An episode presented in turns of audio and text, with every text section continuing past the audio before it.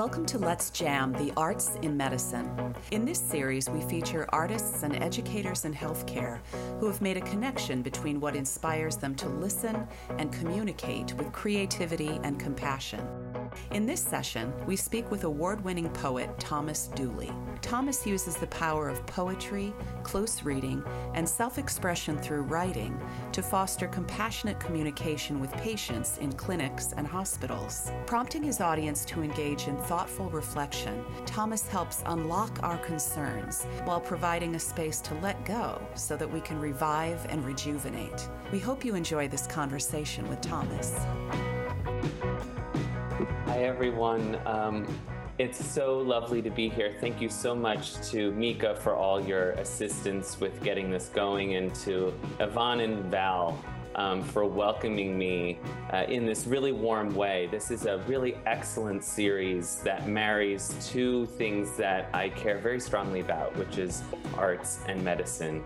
Um, and so I'm very happy to be here.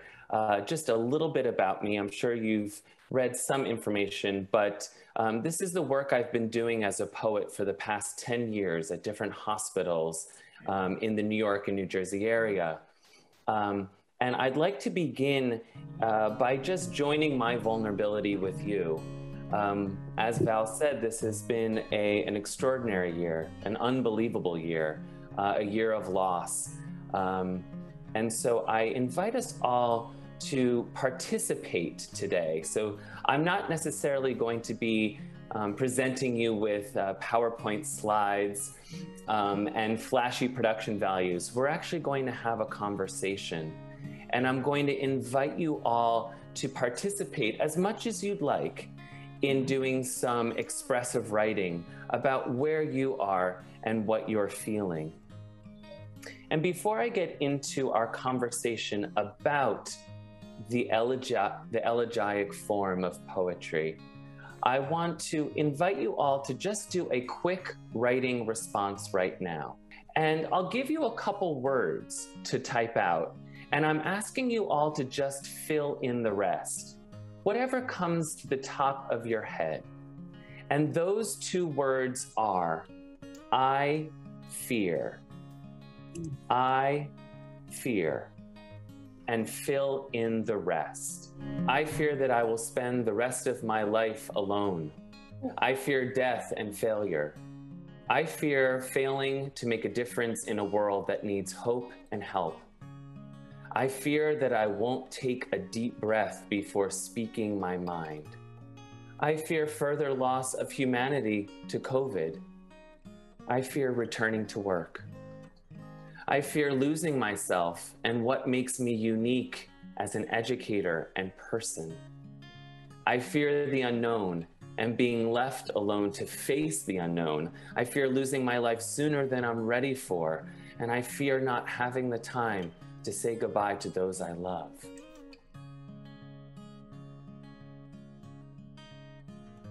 So, just to take a minute to take in all of your fear because when we put words to it, when we give our fear a language, uh, we could see it better. And especially when we can all join our fear to each other, uh, it feels more manageable. It feels out in the open. Um, it feels out down on the page.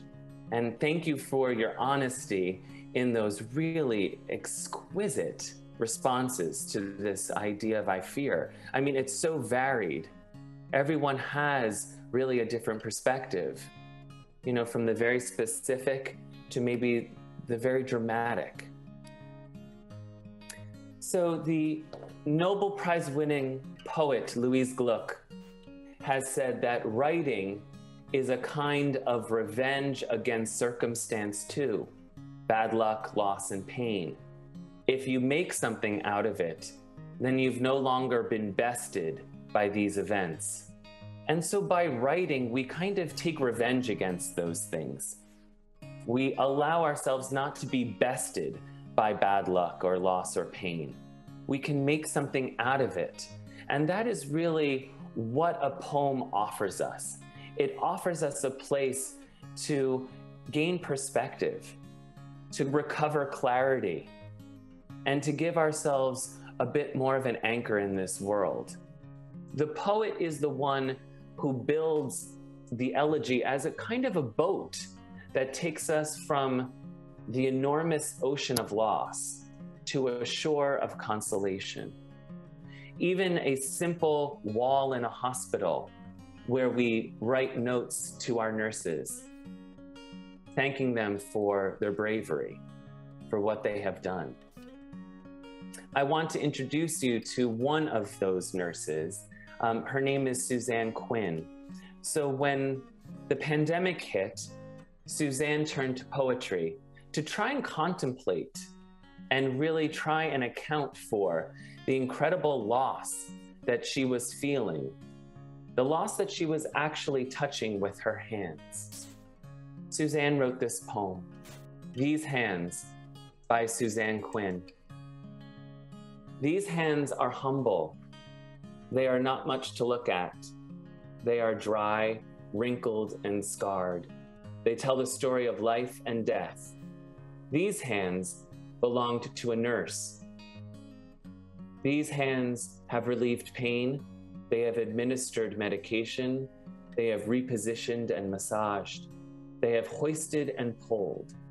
These hands do the heavy lifting. These hands have cleaned. They have been washed a million times. They have bathed thousands of people. They have healed wounds. These hands have cleansed the soul. These hands have rescued. They have given chest compressions. They have juggled life saving drips. They have held bleeding arteries. These hands have brought back life. These hands have consoled. They have guided and directed families. They have brought peace in final hours. They have relieved suffering. These hands have allowed death. These hands are mine. And I'd like to invite anyone who might want to just briefly comment on this poem. Was there a line that really reverberated with you, or a line that really stood out?